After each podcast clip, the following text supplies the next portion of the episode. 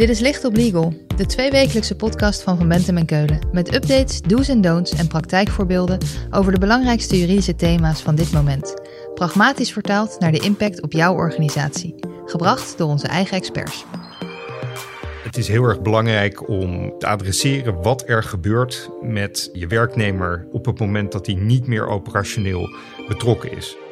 Je ziet dat bedrijven hun medewerkers steeds vaker financieel willen laten deelnemen in de onderneming. Als je ze wil laten meedoen, kan je ze natuurlijk aandeelhouder maken. Maar dan krijgen ze daarmee ook alle bijbehorende zeggenschapsrechten. En dat wil je niet altijd.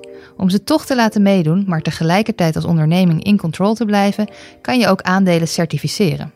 Daar moet wel het nodige voor worden opgetuigd, zoals een stichting administratiekantoor, oftewel STAK.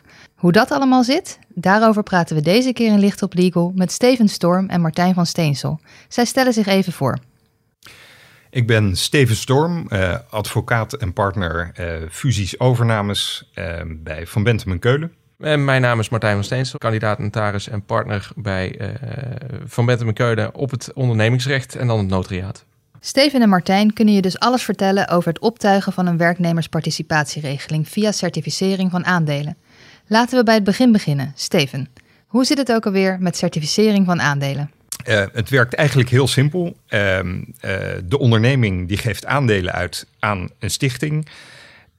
die stichting die certificeert die aandelen. De certificaten van die aandelen die verbonden zijn aan die onderliggende aandelen worden uitgegeven aan de werknemers, de zogenaamde certificaathouders. En de stichting die houdt de aandelen, de onderliggende aandelen, ten titel van beheer voor die werknemers. En zeggenschap wordt uh, op deze manier gescheiden van uh, de economische voor- en nadelen van de aandelen. Zeggenschap op de aandelen blijft bij de stichting en de economische voordelen komen via deze certificering bij de werknemers slash certificaathouders terecht. Precies. Dus van alle nuances ontdaan. Je zet je aandelen in een stichting, dan krijgen je werknemers papiertjes die geld waard zijn, maar ze kunnen geen invloed uitoefenen op je bedrijf. Martijn, waarom is zo'n stichting nou zo'n mooi middel? Ehm, waarom de stichting? Nou, een stichting is een heel flexibel, mooi uh, vehikel zonder uh, leden-aandeelhouders. Dus die, je hebt geen invloed van buitenaf. Je kunt hem helemaal flexibel optuigen. dat is mooi, want de ondernemer wil natuurlijk controle hebben, die zeggenschap. En die kun je dan mooi flexibel inrichten. Um, je hebt vervolgens administratievoorwaarden. Die stichting die gaat de voorwaarden vaststellen waaronder je die aandelen gaat, in beheer gaat houden. Die regelt de verhoudingen tussen de certificaathouders, de certificaathouders en de vennootschap, de certificaathouders en de stichting. En tot slot heb je dan één document waarin je uh, die aandelen overdraagt of uitgeeft aan de stichting. En vervolgens die certificaten ook daadwerkelijk uitgeeft. En die laatste, dat zijn dan eigenlijk een soort van belichaming. Hè? Je noemt het papiertjes. Uh, maar de belichaming van uh, uh, ja, jouw rechten en plichten ten opzichte van nou, alle betrokkenen, hè, dus vennootschap, stichting en certificaathouders. Een flexibel middel dus, zo'n stichting. Maar klinkt als veel gedoe. Je kan toch ook gewoon stemrechtloze aandelen uitgeven? Nou, inderdaad, in de praktijk hoor je uh, geregeld de vraag: nou, waarom zouden we voor certificering gaan? Want we hebben toch ook stemrechtloze aandelen. Scheelt weer een, scheelt weer een entiteit. Is waarschijnlijk goedkoper, makkelijker. maar de stichting is simpelweg het mooiste alternatief. De stichting is heel flexibel, weinig voorschriften, dus je kunt het heel mooi op maat snijden. En het belangrijkste is dat bij bijvoorbeeld stemrechtloze aandelen ben je wel aandeelhouder en heb je dus weliswaar geen zeggenschapsrechten, maar je hebt wel vergaderrechten. Dus je zit wel bij vergaderingen en hebt dus veel meer informatie als werknemer dan je normaal gesproken zou hebben. En hoort ook bijvoorbeeld waarom een bestuurder uh, bepaalde beloningen krijgt. Uh, en wat die beloning dan precies is, nou, dat zal niet altijd de bedoeling zijn om dat te delen. Maar als de werknemers geen invloed kunnen uitoefenen, waarom is certificering dan zo geschikt voor een participatieregeling, Steven? Ik denk dat je niet moet onderschatten wat de kracht van zo'n soort uh, plan is. Uh, het wordt uh, gebruikt hè, om uh, talentvolle mensen aan te trekken en vooral te behouden. werknemers krijgen de kans om te investeren in het bedrijf waar ze voor werken. Gaat het goed met het bedrijf? Ehm, wordt het bedrijf meer waard? Dat is goed voor de andere aandeelhouders, de grote aandeelhouders, investeerders maar ook voor hun. Dus daar lopen de belangen parallel. En het is een hele mooie incentive. Um, je krijgt in die zin beloond voor hard werken. Um, en toch heb je het gevoel dat je echt participeert in uh, de onderneming uh, waar je voor werkt. dus ik, ik denk dat dat een heel krachtig middel is en niet alleen een, een, een, een, een, plaatje, een, een dividendaanspraak en een loze belofte. Dus je zet zo'n participatieregeling op met een stichting en certificaten. Waar moet je dan op letten? De allereerste vraag is: hè, wie betaalt de participatie? Dat is met name relevant als er een investeerder in zit. Een investeerder en een ondernemer, tevens aandeelhouder. er worden nieuwe aandelen uitgegeven die gecertificeerd worden. Um, en gaan die aandelen ten laste van het plukje aandelen van de investeerder? of van de ondernemer of van beide pro rata. Want er vindt uh, verwatering plaats. Uh, wordt vaak over het hoofd gezien in uh, intentieovereenkomsten ehm, bij het instappen van investeerders, maar een cruciale vraag. Dus dat, dat is één. Ehm, de vervolgvraag is wie bepaalt welke werknemers mogen participeren in dat plan.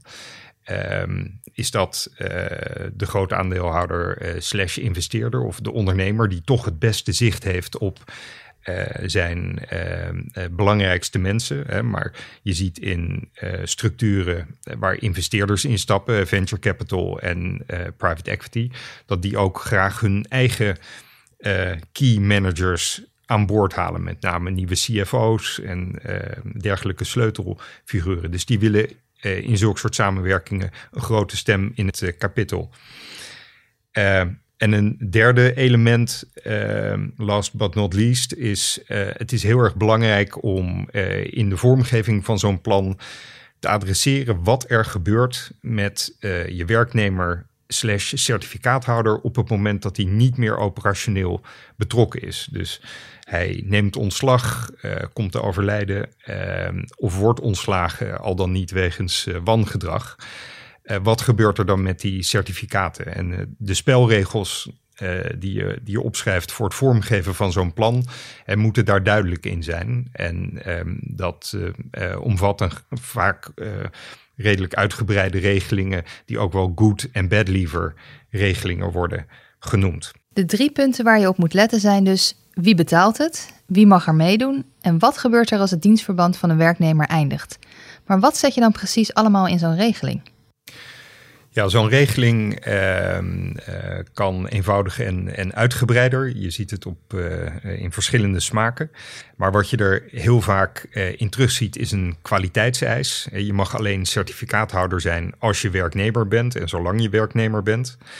Vaak staat er een lock-up bepaling in, die de werknemer verbiedt om zijn certificaten over te dragen tot een bepaald moment, hè, gedurende een bepaalde periode van drie of vijf jaar, of soms tot aan de exit, hè, het verkoopmoment waarop een investeerder uitstapt, hè, om te waarborgen dat deze belangrijke werknemers ook de hele rit uitzitten en die waarde toevoegen aan dat, uh, aan dat bedrijf tot aan die exit.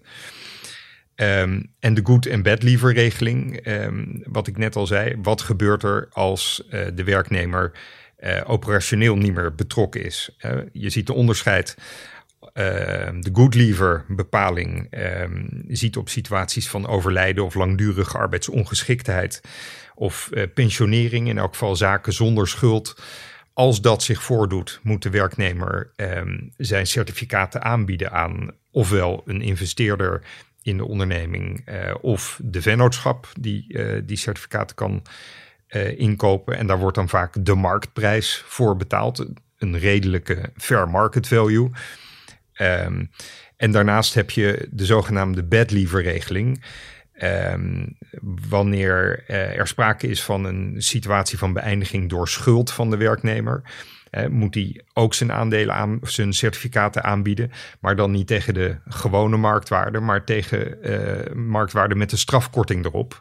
Om zo een incentive in te bouwen om aan die afspraken te houden. En wanneer ben je een bad liever? Dan kan je dus denken aan een uh, vrijwillig ontslagname van een werknemer gedurende de lock-up.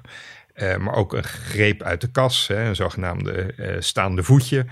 Um, en ook uh, situaties als faillissement, surseance van betaling, WZMP. Um, ehm, dat uh, kunnen ook gronden zijn om uh, dan een aanbiedingsverplichting op te nemen. Maar daar krijg je toch hele discussies over? Daar kan je inderdaad discussies over krijgen. Ehm, en daarom is het ook belangrijk dat die voorwaarden ondubbelzinnig duidelijk omschreven moeten worden. Um, slavernij is afgeschaft, hè, dus je kan niet verwachten dat een werknemer nooit uh, het bedrijf verlaat uh, zonder de mogelijkheid te krijgen om zijn certificaten tegen marktwaarde aan te bieden. maar dat betekent dus dat buiten de lock-up ehm, zelfstandig op vrijwillig weggaan, hè, betekent een, een dergelijke aanbiedingsverplichting tegen de gewone marktwaarde. Um, ik zeg aanbiedingsverplichting.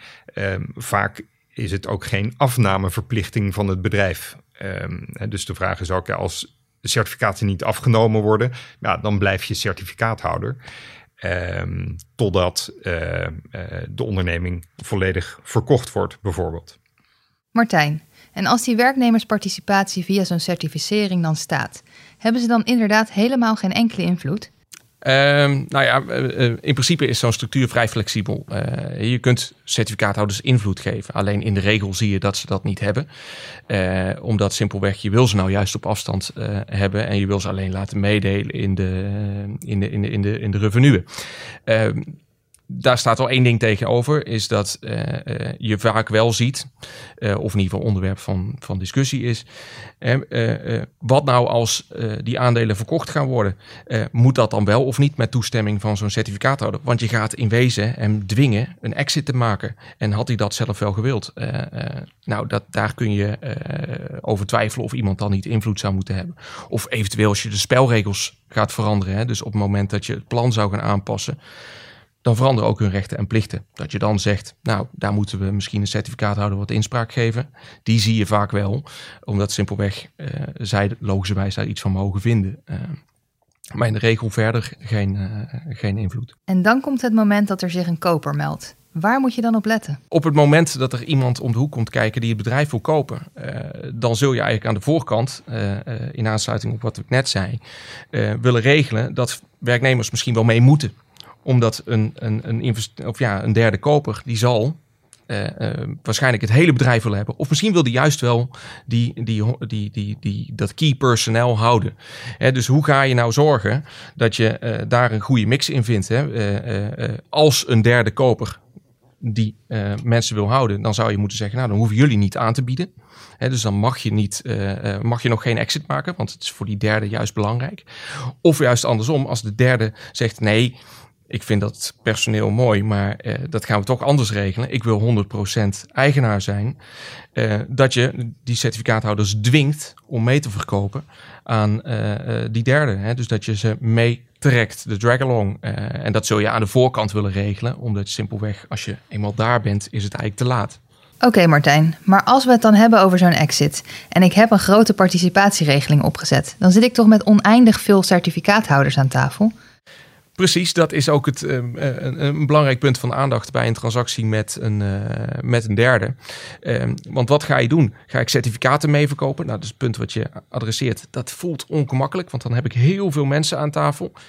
Ik kan natuurlijk uh, ook de stak uh, de aandelen gaan laten verkopen. En dan krijgen simpelweg de certificaathouders hun opbrengst. Hè, die certificaten worden ingetrokken en ik krijg de verkoopopbrengst pro rata. Um, maar ook dat heeft een nadeel. Want die stak die heeft eigenlijk geen eigen vermogen. Alles wat ze houdt, houdt ze voor rekeningrisico van die certificaathouders. Dus als die een garantie moet geven onder een koopovereenkomst, dan is die eigenlijk ongedekt. Uh, wat de stak eigenlijk niet zo'n zo'n fraai vehikel maakt om echt te verkopen. Uh, en dus zou je kunnen, dan kunnen overwegen om tussen stak en onderneming nog één tussenhoudster te zetten die uiteindelijk de transactie aangaat. Dan krijgt de stak niet direct opbrengsten, maar is ook geen partij bij de koopovereenkomst, maar kan dat later regelen door simpelweg een uitkering te doen vanuit die tussenhoudster. En dan krijgen de certificaathouders alsnog een opbrengst. Dan maak je dat zo'n soort transactie een stuk eenvoudiger uh, en voorkom je dat certificaathouders daarin toch een specifieke rol gaan krijgen. In, uh, in aanvulling daarop, uh, het is in het belang van uh, de groot aandeelhouder, ondernemer, het recht te hebben 100% van de aandelen te kunnen verkopen. En dan realiseer je een hogere opbrengst. Er kunnen overwegingen zijn om inderdaad de werknemers in de stak te laten zitten en in die zin mee te verkopen. uh, een discussiepunt bij het opzetten van een werknemersparticipatieplan uh, vanuit het perspectief van de werknemers is of zij niet een zogenaamd tag-along-recht, een meeverkooprecht zouden moeten hebben. Um, op het moment dat de grote aandeelhouder verkoopt en alleen zijn eigen pluk verkoopt, um, zouden ze dan niet onder de pro rata zelfde voorwaarden moeten meeverkopen. Want als dat niet kan, loop je het risico dat ze permanent uh, uh, financier zijn van de onderneming en uh, niet kunnen profiteren van de exit, wat de investeerder of groot aandeelhouder wel heeft. Ja, en dat gaat natuurlijk in tegen het hele idee van zo'n participatieregeling. Het samen uit, samen thuis principe, dat is misschien wel heel kernachtig samengevat, die alignment van belangen via zo'n werknemersparticipatieplan. Kortom, certificering van aandelen is een flexibel middel om zo'n werknemersparticipatieregeling op te zetten. Steven, om af te sluiten. Als ik één ding hierover moet onthouden, wat is dat? Uh, dat het een uh, prachtig middel is om uh, je belangrijke personeel aan de onderneming langdurig te verbinden en enthousiasme en ownership bij je belangrijke mensen te creëren en daarmee dus ook waarde toe te voegen aan je onderneming. En daar is certificering van aandelen buitengewoon geschikt voor. Steven en Martijn, dank. Als we meer willen weten over certificering van aandelen en werknemersparticipatieregelingen, waar kunnen we dan terecht? Dan uh, kan je terecht bij, uh, bij ons via mijn e-mailadres ben ik te bereiken stevenstorm.vbk.nl En bij mij Martijn van Steensel en dat is uh, met het e-mailadres martijnvansteensel.vbk.nl dit was Licht op Legal, een podcast van Van Bentem en Keulen. Te beluisteren via Spotify, Apple Podcasts of je eigen favoriete podcast-app. Wil je meer weten? Heb je suggesties voor een onderwerp? Of wil je dat onze experts hun licht laten schijnen op jouw juridisch vraagstuk? Laat het ons weten via vbk.nl/slash lichtoplegal.